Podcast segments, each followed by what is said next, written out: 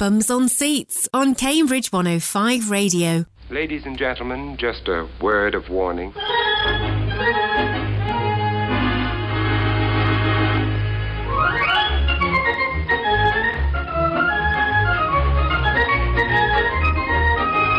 Oh, you're a mess, aren't you?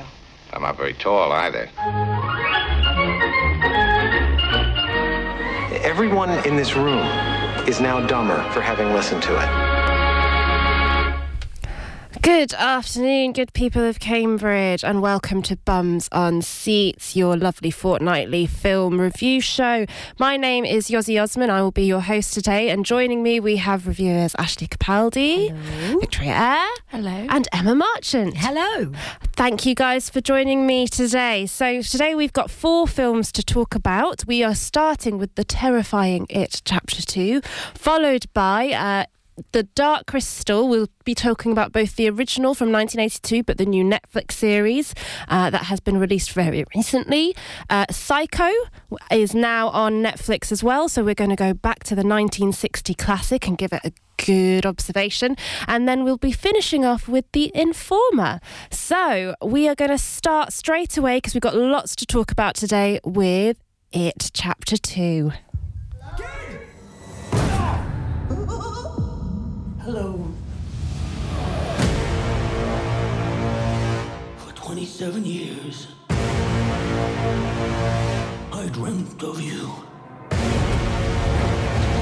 I craved you. I've missed you. We need to finish it. For good. Us from the inside until we don't have a choice anymore.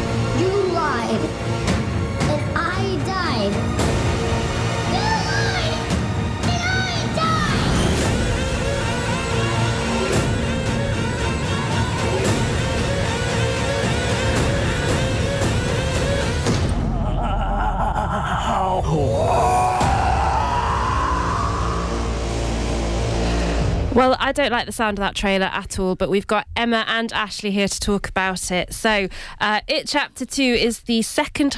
Oh, and Victoria, you've seen it as well. I'm so sorry. all three of you have seen it. Um, so, it is the second half, rather than a sequel, apparently, according to the director, um, to it, which came out, I believe, was it two years ago? Two years ago. Yeah, ago. two years About ago. two years, two years ago, based on the Stephen King novel, and this time we see Pennywise returning to terrorise the town of Derry, Maine, 27 years after the first one. So now adults and childhood friends have gone their separate ways, but people have started disappearing, so they must unite. Um, Emma, you've has, has anyone else read the book, or is it just Emma? No, I've never read it properly. It was a lot. Yeah, it was a long time. I don't think it's any secret that I am an enormous Stephen King fan. Yes. And in fact, it is probably my second favourite book after The Stand, which they are making a new adaptation of as well. But it's. It came out in '86, I think, and I read it probably when I was about 14. So it had this massive impact on me, and it is a huge book. They Yeah. have made miniseries before, so it not, I'm not surprised they had to split it into two to be able to. So yes, let's just get a sense it. of that because I, I was calling this a sequel and apparently it's not really a sequel. It's just it's it's the book split into two they different. did it in a different way. The book the book goes back and forth between the, the them as kids and them 27 years later. And the format of the book is all the way through. You're splitting between the two time frames, which in that case is like 1959 and 1986. Obviously, they've had to update it. Yeah. But they did this. They've done the film a bit differently, and they tell the children's story. The early story in the first film, and then this is now more the adult story. Although you do get flashbacks to where they were children. And did it work? Does it work? Um, I enjoyed it chapter one. I probably enjoyed it chapter one a bit more than it chapter two because you have I, you, you kind of know what's coming with this. Obviously, you've seen Pennywise in the first one. It is a brilliant performance, I think, by Bill Skarsgård. Still, you know, and in this as well. Um, it. The problem is it's terribly episodic. It's like you have all of these six, well, yeah, the, the Losers Club, you have all of their stories, and it feels like they probably all film their bits completely separately. So you have some great set pieces. There are some really great, you know, really lot of them in the trailer, like the, the, the set piece of um, James McAvoy playing Bill in the fun house at the fair, or you have Beverly. You know, there's a there's a massive set piece at the end with Ben, Ben and Beverly, and just blood and dirt and so, all that kind of thing. But it, I don't know. It didn't. It came alive for me when Bill Hader was on screen as Richie Definitely. Tozier. he Oh, was completely. brilliant. Yeah. Yeah. Bill Hader was my favourite of the whole thing, as well as um, James Ransone, who played uh, the older version of Eddie. Yeah, they well Yeah, they they had together, yeah they had really good chemistry. James McAvoy, I don't know, I find because the cast bit of is quite a good- vacuum anyway. But because it's James McAvoy. I think Jessica Chastain is in it. Bill Hader, as you say, uh, and James Ransone. So the cast it's quite a big cast, and they've done a lot of the promo work for this film. Um, do they really live up to the hype? Apparently, it's it's Bill Hader that that shines the most. But I, I love me a bit of Bill Hader, and he is hilarious. And I was quite surprised how much they let him run away with his humour in this, because there there are so many standalone it's Hader's scene moments, just making a joke. But in a film that's nearly three hours long, you can get away with that. yes, I was going to ask about that. Does it feel as long as it is? It didn't. I think I was quite apprehensive about going in, and particularly I just went to go and see Once Upon a Time in Hollywood as well. Obviously, Yeah. And it's two very long films back to back in the same week, and a lot Yeah. of people have talked about it. But in both cases, I didn't think either of them dragged. This isn't the most exciting. This isn't the most exciting or inventive film in the world, Mm. but it does a good job of telling the story, and it does it in a pretty. I hate long films, and this was all right actually. Sort of, I, I got to the end of it, and I was just thinking, oh, that has been over two and that's two and a half hours at least, and it was I was entertained throughout. I think a lot of the a lot of the hype for the cast is in the casting as well, and there are very many moments as well where they pat themselves on the back, the casting directors, and just say, look how well we match these child actors right. to their and it's n- but it is not just looks i think the adult cast has done an incredible job you can tell they've studied the mannerisms of their child counterparts because they speak the same as them their head tilt the same as them they walk the same as them mm-hmm. and it's i felt that was one of the things that kept me going through the film i kept noticing little bits and pieces that reminded me of of the younger cast in the older cast and that really helped me stick with them and think this is a, this is a true story of these friends 27 years later. I quite like that. So I think um, I remember when the first one came out a couple of years ago. I mean, it, it got a lot of attention for just kind of the perhaps terrifying nature of the trailer, at least. Um, and I think it's it's become kind of like a cult classic in term in the horror world. Does this match up to that? Is it is it scary? Because to me, the idea of it is quite terrifying. I didn't like the sound of the trailer, let alone when I saw the trailer. How how do we treat it as a horror film? Well, I feel like um, obviously there's so much comic relief throughout it due to the casting, but there is some genuine terrifying moments. Like essentially, it is about a clown that kills young children, and this happens a lot in it chapter 2 and out of nowhere. And they don't they don't like um, sort of shield over it. It's very much in your face. very bloody. It's very I gory. think actually the, the most difficult scene for me to watch, yeah, because the oh. whole the, the thing about it, the book and the film is you're talking about a town that is haunted. Derry is haunted by this. And it turns out to be, I mean, you, you Derry, know, Maine, Derry, Maine is Derry, and Maine. it's this evil force. place on earth. And as you know from it, chapter one, it's kind of an extraterrestrial force. So this is almost in some ways two two films in itself. A little bit like it chapter one was as well. You have the clown, but then also that's just one of its personas, if you like. The Yeah. reality of it is is is sort of more spacey than that, maybe. So the end kind of Mm. goes into this almost weird science fiction thing. What I was going to say was it opens with this awful um gay, Homophobic yeah, homophobic gay bashing scene at the beginning, and it's horrible. And it's, I think it's it's meant to show you that the evil has come back to Derry, and, and it's just infecting the town, and that was that was really difficult to watch. Whereas the actual, but the the effects are amazing. I mean, some of the the, the little baby hands and the scuttling spiders, and there's a head at one point. The, the Ah, effects were brilliant. I had a horrible nightmare about spiders. That makes it. That, oh, it was horrible.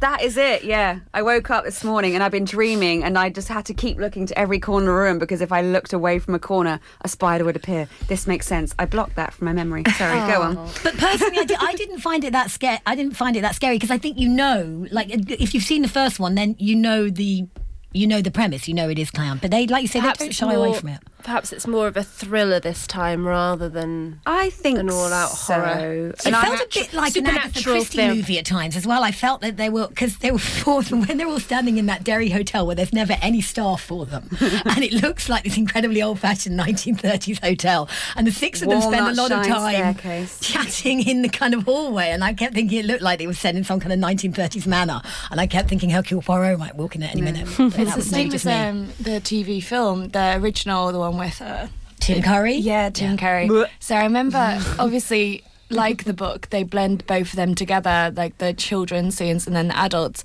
And like I was, it was bringing me back, like to when they're all in the Chinese restaurant as well. And I was like, I remember this bit. And then they have like stuck true to locations, including the hotel. Felt quite nostalgic. I'd forgotten the ending though, and that was great. Oh, that's when Emma cried. Yeah, Uh, I did. uh, Yeah. peop- I did I not did cry in this cry. one. Emma cried. Did you cry in the first one? I cried twice in the first one, but that's because I'm scared of clowns. I cried. and at I wasn't that scared at I this one. think uh, one of my issues when because I remember v- reviewing it in this very studio, the first one, and I remember I took great umbrage at the time because, like I say, the book was set. Present day was 1986. That's Yeah. when it was written, and the older bits were in 1959. And I felt that they styled this town up that was meant to be an 80s town, but I felt that in the first one they all looked like 1950s kids. They behaved. It felt kind of Stand by Me-ish.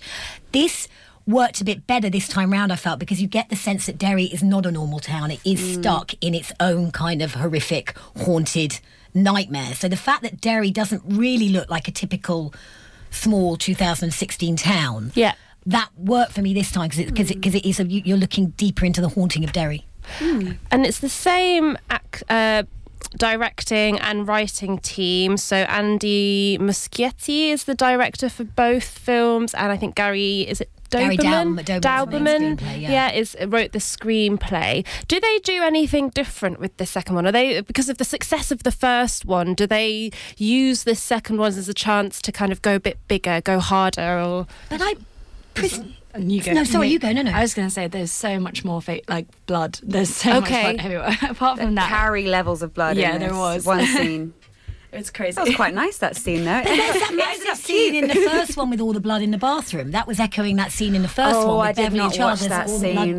But That's when I cried the first. I can't work out. I think they must have filmed some of them back to back though, because the kids are the same They look age in this as they exactly the were. same. Mm. So I think I imagine that they almost that, that, that they must have shot it almost in Continuously. yeah, bunker Continuously. one go. They Right. must have made the bunker scenes at the Yeah. same time. I think Yeah. for sure.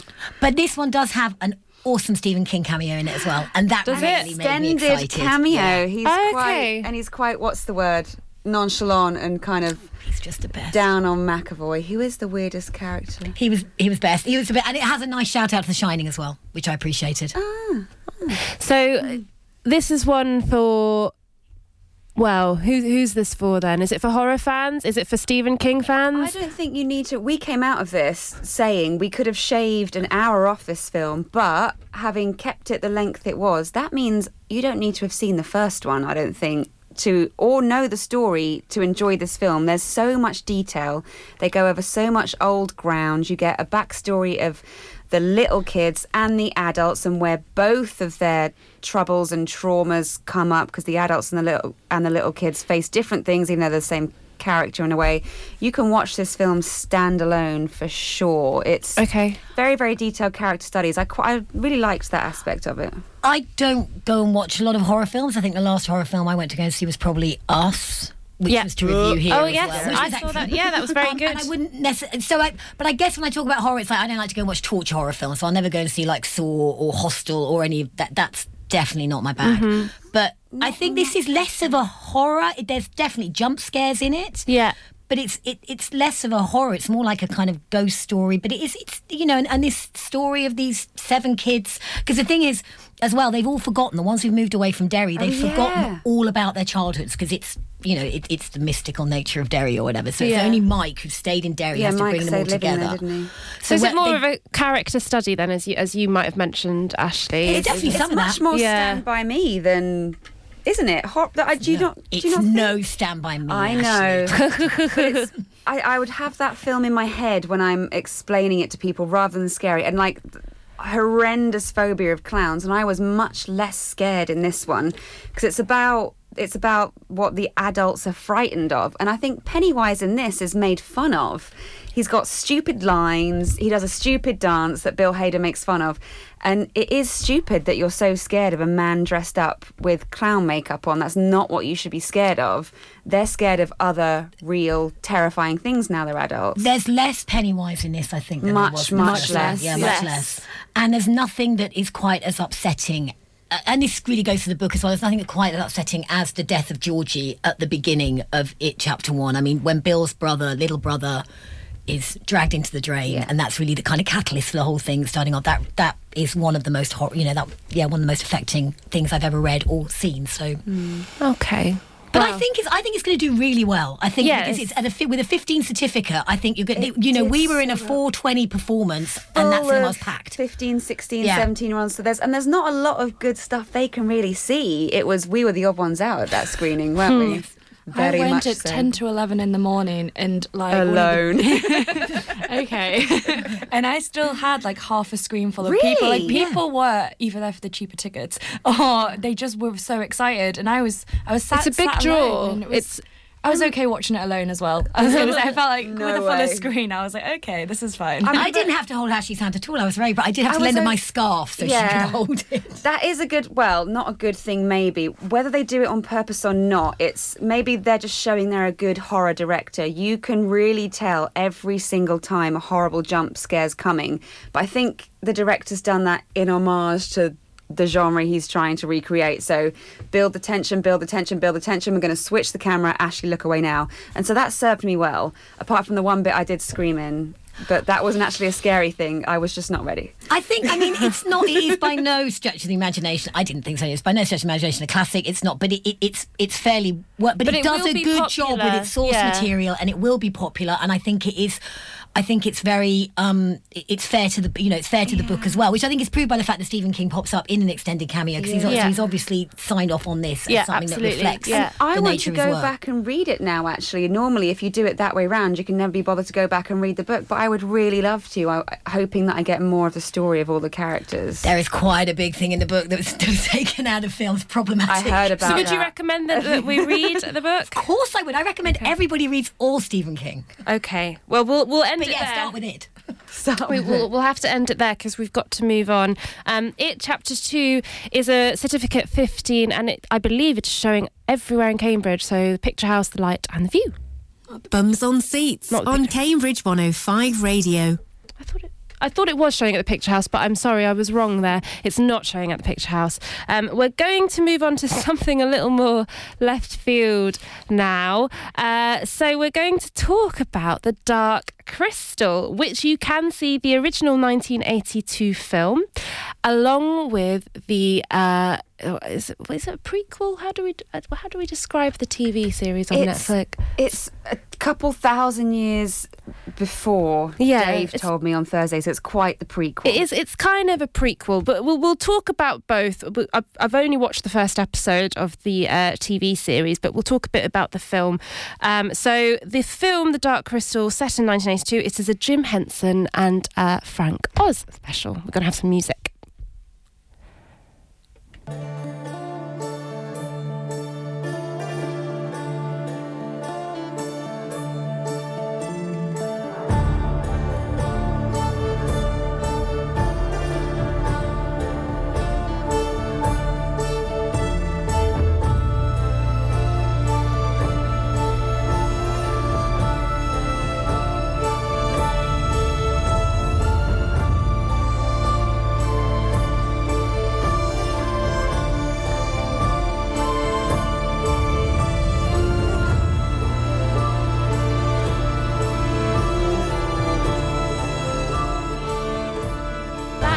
Original soundtrack to The Dark Crystal Age of Resistance, which is the TV series on Netflix by Daniel Pemberton. That was a bit lovely, actually. I quite, I quite enjoyed that. Very I nice, very nice musical interlude there. Our, our Dave Riley sent that over because he loves Dave, the music guy. He's very into the Dark Crystal, Loves isn't he? He knows a lot about Loves it. the Dark Crystal. Loves a good soundtrack. I have to be honest, I actually didn't know a lot about it at all. Um, Netflix sent me an email. You know when they send emails saying you may be interested I in this. I just get murderers on that email. Well, I, I got the Dark Crystal Age of Resistance, so I thought, what is that? I'll have a look at, at, at the film. And obviously, I'm a massive, massive fan of the Muppets. They're, I mean, I'm just a bit obsessed with them.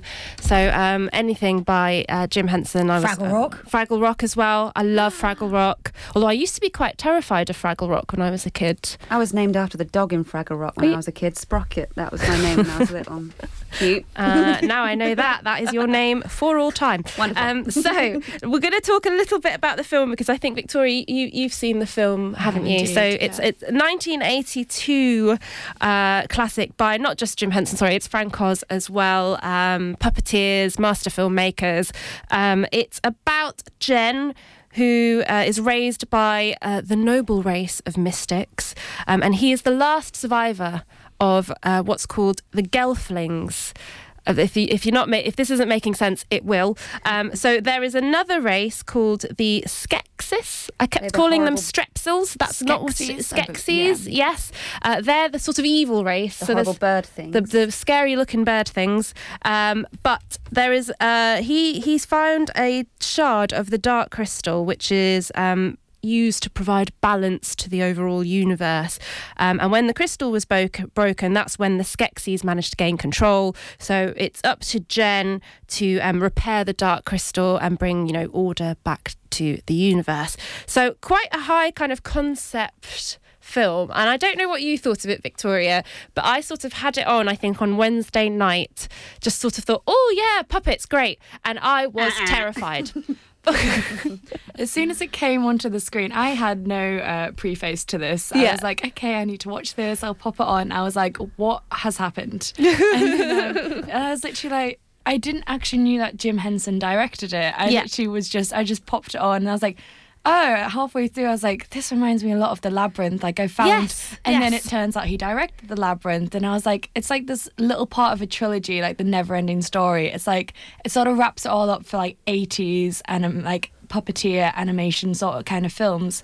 And I really did enjoy it. Yeah. As um, some parts it does get slow and it gets um, out of pace and you feel a bit, oh, it's lulling. But the special effects for that time and the colours, it's so there and it's so present and really like kept me with the film. There's so yeah, there's a couple of things there to sort of think about. Um, I guess when you think of somebody like Jim Henson or, or Frank Oz, you do think about the fact that they are kind of artists with what they do, and I think with the Dark Crystal, that's that's very much visible in terms of how they've created this entire world and created these characters, um, and and how it looks and it's quite conceptual isn't it um but i feel like only they could really pull that off One hundred percent. Like you get, um, the, it's even down to like, well, one is the colors, but even the costuming, like the drapery. It reminds me like he obviously created the labyrinth later on in his career, but like there's so much influence like backwards and forwards, and I feel like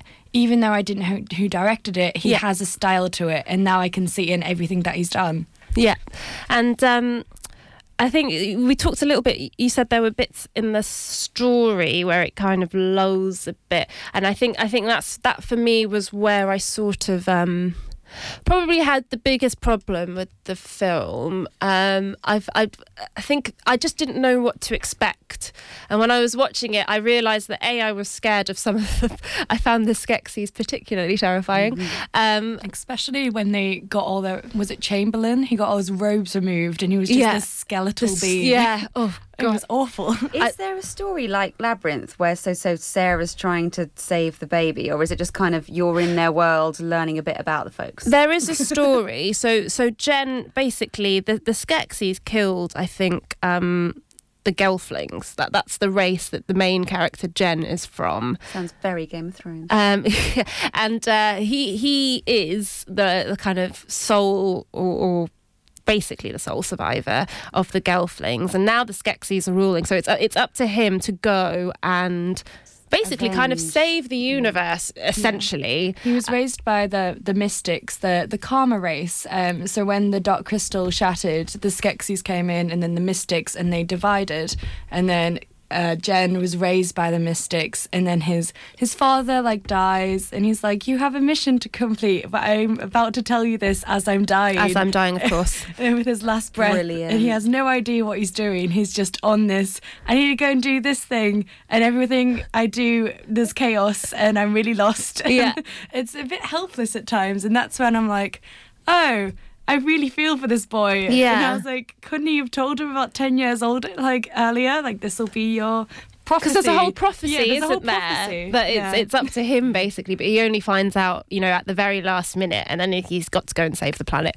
Um, so yeah, I think I think for me the the, the storyline at, at times it kind of wavered, and also there's a- there's a weird thing. I, I think you see it more in sort of the Muppets movies, but um, there's often a bit of sort of cheesy dialogue, for example, which is kind of there for laughs. The adult jokes. Yeah. Um, and with this, there were kind of flashes of that, particularly with that character, Aughra. I don't know how to describe Aughra. I'm really sorry, listeners. Aughra is. A sort of pit bull like character with half an eye. Yeah, and I don't know, she kind of gets these quips in. I guess she's sort of there for sort of comic relief as well. Um, but things like that sometimes just sort of took me out of it, perhaps, but but still, in a weird way, I still sort of enjoyed it because it made me think, oh, that's the Jim Henson that I know. But actually, um, Ashley just pointed something out that this was actually a very successful film. I'd, I'd never even heard of it.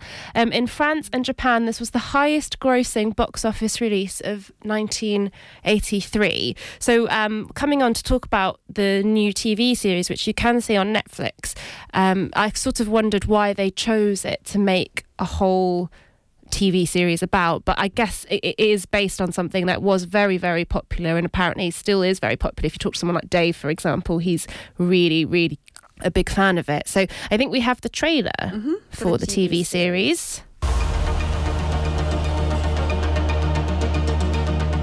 I saw something. A vision. You read too many stories. No, this was real. Everything the Skeksis ever told us was a lie. And now everyone and everything is at risk. Join me! So we may finally unite as one against our true foe, the Skeksis. We are eternal! I don't think anything will ever be like it was again. No. It will be better.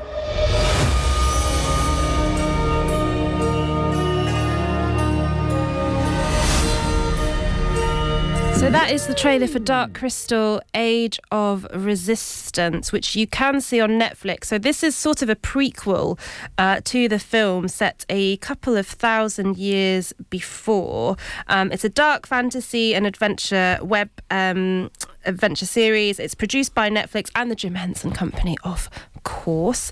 Um, and it's got 10 episodes and it's it's basically exploring the world that's set up the, the film. So I have to say, uh, I watched the first episode only, but I think it's pretty spectacular.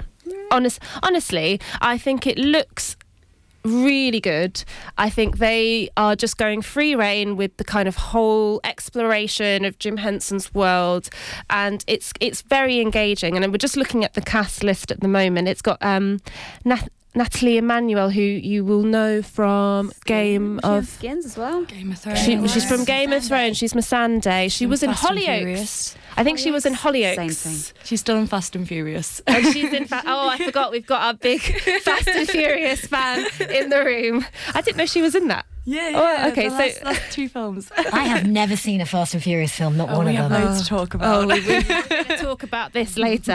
Um, and then it's also got Taron is it Egerton, Egerton, who we saw in something very recently, Elton didn't we? We saw him in Rocket, Rocket Man. Yeah, that's where. But also him. Eggsy from um, Kingsman. Kingsman. And he's Kingsman. also Eddie the Eagle, Yeah. He's generally excellent. the Olympic and he's GQ's. Man of the Year because, you know, Is he's he? dreamy. All right. So, um, so sorry, Age of Resistance. We are back to the world of it's the planet Thra. That's how you say it, Thra. And um, we're back. We've got the, the. We're not escaping the Skeksis. Sorry, everybody. Victoria, if you've not seen it yet, the Skeksis are still there. Ever present. Um, but uh, it's around three gelflings called Rian, Brea, and Deet, and they are inspiring a rebellion against the Skeksis because they basically discover something really horrible um, about the Skeksis and the Skeksis and how they're basically trying to take over the whole planet.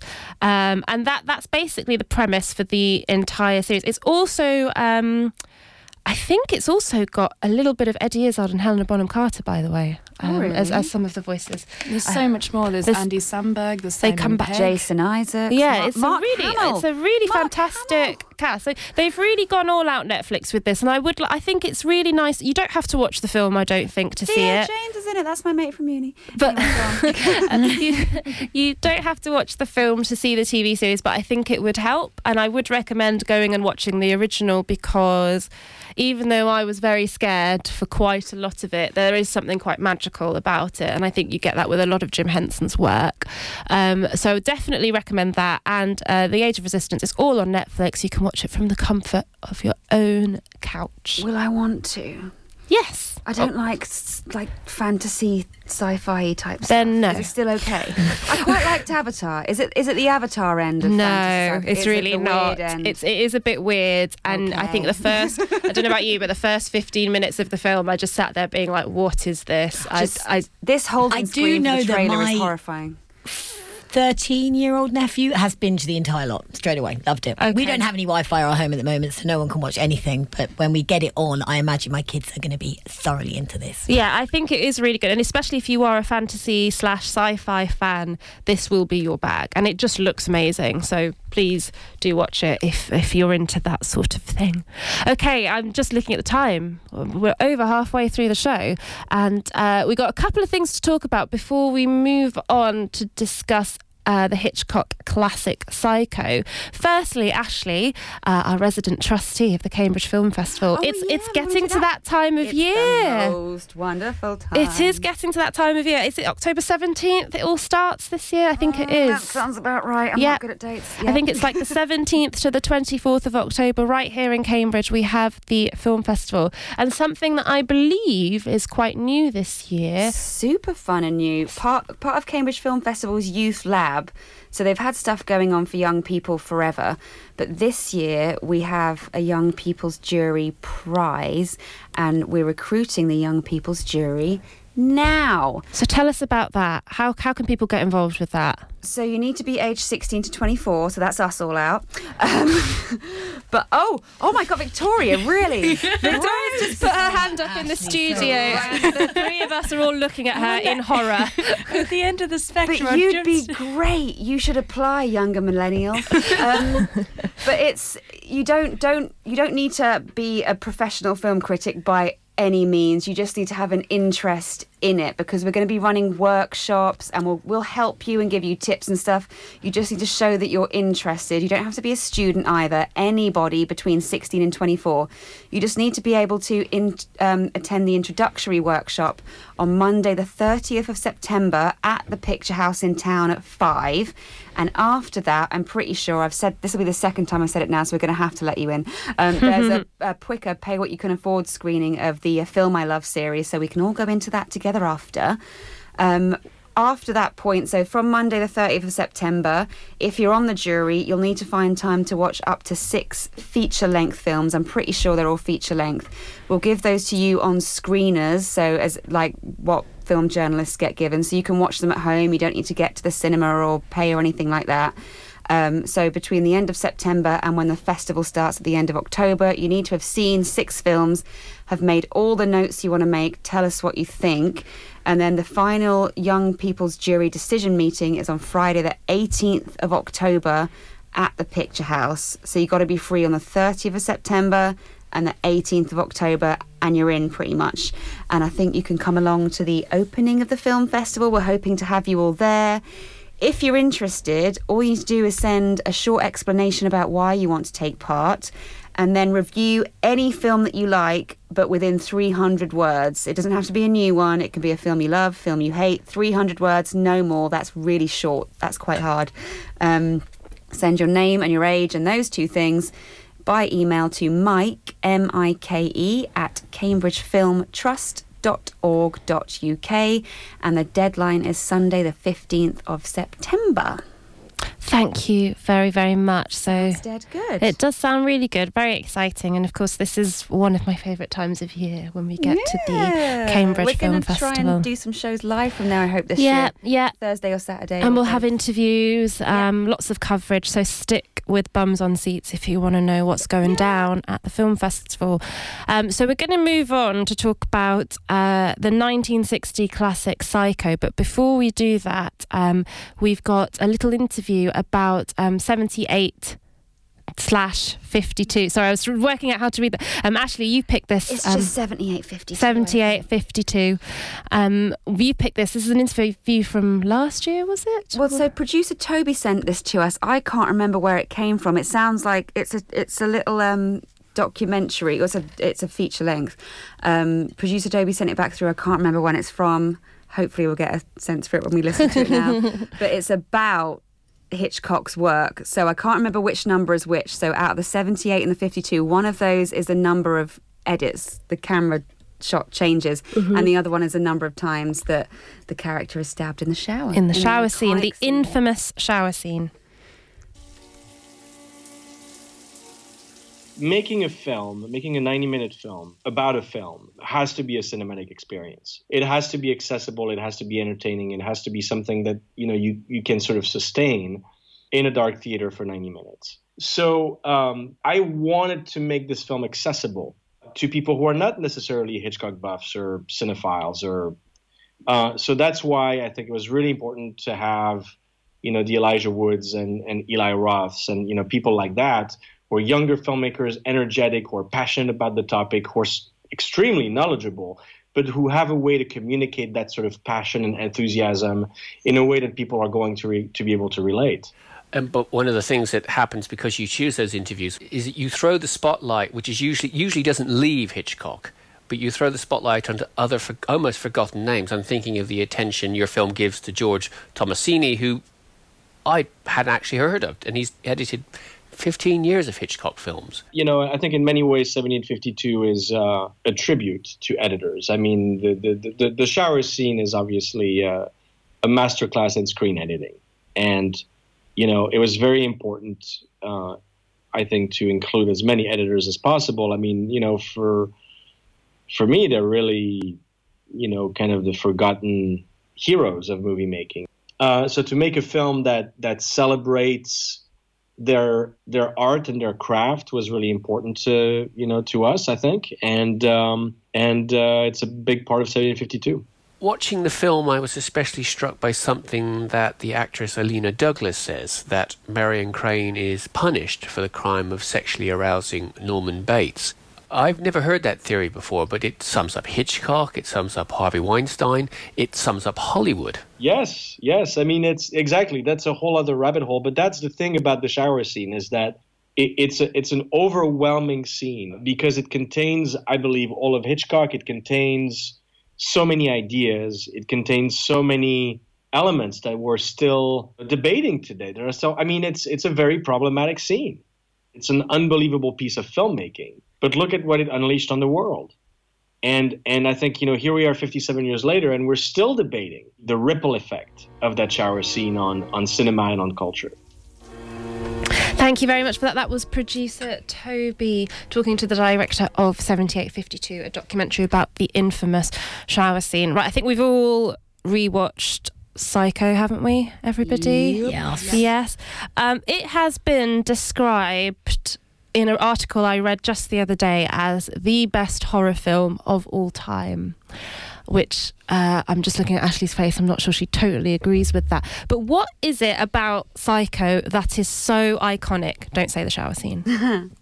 But that's it's gone down in history for the shower scene. Mm-hmm. I mentioned it on Thursday um, on stage and screen, and one of the reasons we decided to come back and look at old films is to put this new eye on them. So this Mhm. film wouldn't have been reviewed by many women, certainly not many people who are the age that you are, Victoria.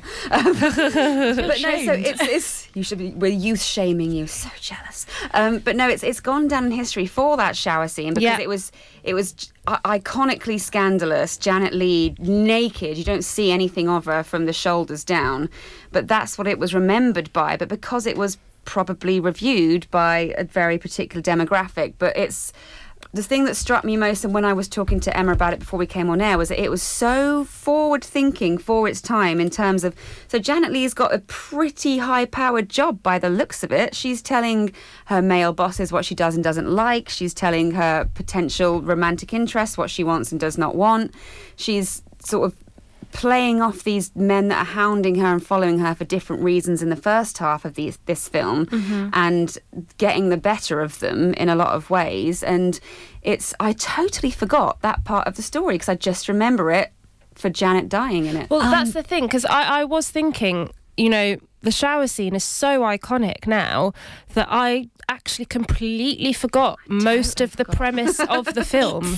I, I was. It's an incredible. It was an incredibly brave piece of filmmaking. There are sways. That entire scene when Norman Bates, Anthony Perkins, comes in and clears up the scene. It's completely dialogue free. This, and bear in mind, this film's fifty nine years old, and he deliberately shot it in black and white. Hitchcock. He deliberately shot it on a very low budget. They built the house as we, you know, as you know, on the on the lot of, of the studio, or whatever. So it was, it was meant to be this kind of raw low budget feeling, but it, it has a lot of Hitchcock tropes in it. The paranoia, you know, at the beginning when she thinks she's being chased by the police because she's decided to do this runner with the forty thousand pounds. This is Janet Leigh, which is why she ends up at the Bates Motel and why it all goes so wrong. But also oh, how Oh, yeah, we brave to tell people what happens how brave to kill off. You know, when you would have gone to go and see this in 1960, you'd be thinking, well, this is a film about Janet Leigh's Janet character. yeah. She's, you know, your classic Hitchcock blonde or whatever. Yeah. And then she is, you know, murdered a third of the way in, and it Yeah. turns into something completely different. Yeah. And also, like we, are so used now with Mindhunters and all our psychological horrors that we watch, we don't think twice about the fact of how shocking it would have been Right. as well At when that time, yes. when they spin the chair around and you see his mother and you realise it's the corpse of his mother with that light bulb floating over. It it just it really affected me all over again. It's you know it's it's, it's just a brilliant piece of filmmaking. Yes. Um, Victoria, I can't see you uh, from the screen. She's hiding. Um, but yeah, as uh, th- there's there's certain things to the film that are very sort of Hitchcock that, that really make it a classic. I'm thinking of things like the editing, I'm thinking of the way that it's filmed. As we say, you know, the bravery of having this storyline and basically killing off the main character a third of the way um, into the film. Had you had you seen this before? I Um, haven't seen it before. okay. This is actually my first Hitchcock film. Okay, So- brilliant. Excellent. Yeah. so, what was your take? So within the first like two minutes, you've got Saul Bass's in- amazing. Can I ask a quick question? Yeah. Did you know? Did you know the story before you saw it? I mean, did you? Yes, yeah, you did. I know. did. That I would be impossible. Bates Motel is everywhere nowadays. Yeah. Apart from I just had avoided the original, which is for shame on me to be honest. Um, but within the first like introduction bit, you see Saul Bass and you see this great design work and this very intimidating soundtrack, and then it sort of lulls off into this. Yeah, you do get the main character's story, and you become attached to this woman who's um, like driving away to her lover, and this really romantic kind of gesture. And then the turn was like so I sort of was a bit distracted because it was just quite a nice drama and I was thinking when what's when's it gonna like kick in? And then you meet Norman Bates and he's this pleasant young man and he has like a kind of curiosity to him. And then suddenly I'm like drawn to the screen because I didn't when I heard the mother shouting from the house I for, I'd forgotten that his mother was dead and that was him. And I was actually like oh oh my goodness what's about to happen? I really like this character. And then suddenly she she's gone. And I'm like well that was such a brave move because I was really drawn into this woman's like story. Mm-hmm. And now I've just got left with the like lag like the tag-alongs yeah. characters. But I made a note of that, and if it's well, we've already sort of revealed the end, but if you didn't know what happens, the way it's shot, it's it's wrapping you up in his hysteria, in his it's his mental illness, and the way it's shot makes you believe everything Norman Bates believes. You think it's all true, and you're supposed to, and even right up to the end, it's all real in a sense. It's such a good performance watching it again Yeah. because at the the first time when he kind of comes in and he's so he is so attractive. He really, you know, that- that is the like point, isn't it? Yeah. And he comes in and he look, he's young and he's got his hands in his pocket, kind of skips in. He's also the chat chat. You can have twelve, you know, twelve cabins, twelve vacancies. Come on in. And as the film progresses and as you know the net closes in on him, mm. He starts it- to it- crack. yeah, he And, and it's it's just a, a, yeah a really really nuanced performance, and I kind of forgotten that as well because he carry he does a lot of the heavy lifting obviously in the. You mentioned the the. Mindhunter thing as well, and that's so we, we uh, are used to that with serial killer documentaries, ten a penny now. But how forward thinking at the time to have you feel sorry for him at the end? There's a big long monologue from this psychologist saying. Yes, he did this, but he didn't really, and here's the reason. And we feel a bit sorry for him, and no one would have given that a second thought really back then. It's just lock them up, bang them up, throw I think, away yeah, because. I said I found that a little bit of superfluous, maybe watching it now in 2019. But I can understand that in 1960, it probably was quite important to have someone You come to in Yeah, and and explain, explain, this. yeah, and explain it. it. We were not as open about. And you see his reaction as well when she proposed that when she proposes, his mother gets locked away, and he's just in pure fright, and he's like he's so, so taken scared, aback about yeah. that. And it was like I was watching that performance, I was like, oh no, like he's about to turn on her, but also I just felt so bad for him. Like I just sympathise with Norman Bates in a way that I don't the know. if I audience must have felt exactly. Yeah. The audience must have felt terrible back then because, of course, now we know that he's a he's a master criminal manipulator, even though he does have his own issues, and you're supposed to be manipulated in that way, and you shouldn't feel bad for it because that's what they're good at. But I think what I yeah, I, I was going to say was it, it's such a perfect storm of performances, direction, ideas because when they made when Gus Van Sant made that shot for shot remake, With that Anne was Heche. Yes. awful. I mean, it was Well, I, I did want to discuss that briefly because the legacy Don't do of, it. of Psycho. there, I I've seen so many things about Psycho documentaries, like we just talked about um, seventy eight fifty two. Mm-hmm. Um, there was also that twenty four hour Psycho. Did anyone hear about that? It was basically uh, it was basically Psycho slowed down to last twenty four hours, and it was like an art installation. That's a long shower. And scene. I think Hitchcock, I think Hitchcock would have hated that. I, mean, I just think that sounds awful. But anyway, people have really studied this film. There's been sequels. I think one of you you were talking so about good. the- the, um, There's yeah, I Psycho there's 2 came out. It was 22 years before Psycho 2 came out, but then Yeah. there's Psycho 3 and you and said Psycho 4. and it's it's centered so a lot of them are shot inside the house not the motel there's some terrifying nuns i remember randomly they're really good actually it's sort of it's a lot of he goes deeper and deeper into the character the story because obviously Hitchcock wanted to do something else with this film and he did it, but we didn't have a lot of time to kind of fester on the point of how this kind of thing happens, how we got here. Yeah. Those are great sequels. You will not be bored, honestly. Go watch them throughout autumn, one every Sunday, you'll love it. but also its legacy on on horror films in terms of it sort of sparked off the slasher genre, perhaps. Yeah. Even though in Psycho we were saying earlier, you never actually see no pierced skin. Wouldn't be allowed. It wasn't allowed at the time. And, in and nipple. apparently he well Hitchcock said he shot it in black and white partly because the you do see blood obviously running down Yeah. the bath and he not thought there would be too much blood you know if it was in color it would be too much blood for the audience to deal Yes. with but watching it again only this morning I it, it, it, it struck me again how little how really how little blood there is and also because you've got the other you've got two murders Yes. and the other murder is the private detective private investigator and that's also shot in this incredibly dis i mean because a lot of it is the camera angles as well it's very disorientating it is yeah it I, yeah it's great It's and great. and for its time, I mean, it is it's as we've said, it's brave, but it's just really amazing. And when I look back now, uh, because I, I, I watched it the other day, and I just thought.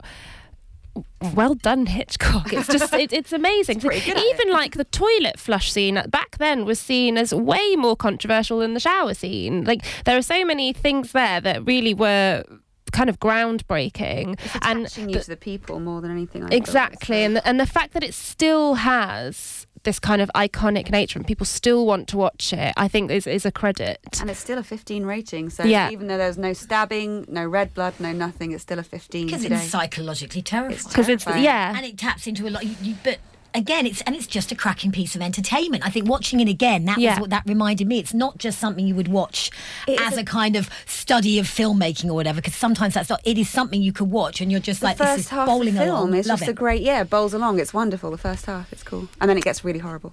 so this is a recommendation for everyone. I think. I think we're all quite positive Love about Psycho. Psycho. It is on Netflix, so again, you can watch it from the comfort of your own uh, sofa if you want to. Um, and I think I have hardly any time left to talk about. How many minutes do I have, Ashley? Six. Six minutes. Okay, the so we. trailer is one minute, so that is five. So I'm just going to do a quick shout out to some other films uh, that are on at cinema. We've got The Informer to talk about, so we'll quickly play the trailer. I'm here to investigate the death of somebody very close to me. We can't have this detective find out that an FBI informant was present during the murder of one of his own. You want to pit your field office against the biggest police department in the world? We love us a good fight. Vendetta on my mind like a sick pleasure. What are you thinking? Burn him. He has a family. We looked him in the eyes. We made him guarantees. I don't have kids. I would suffer too much if something happened to me. Please, Daddy, come back home. I'm scared. I'm doing everything I can. I'm coming for payback. I'm coming for payback. I'm the hangman, and I just put a tight noose around your neck. I'm coming for payback. I'm not getting out of this. This ends now. Surprise. So, a quick shout out to The Informer, directed by Andrea Di Stefano. If you are looking for a kind of blockbuster, um, entertaining, gripping drama at the cinema, then The Informer is probably for you. It's based on a Swedish crime novel called Three Seconds by Anders Roslund and Börge Hellstrom.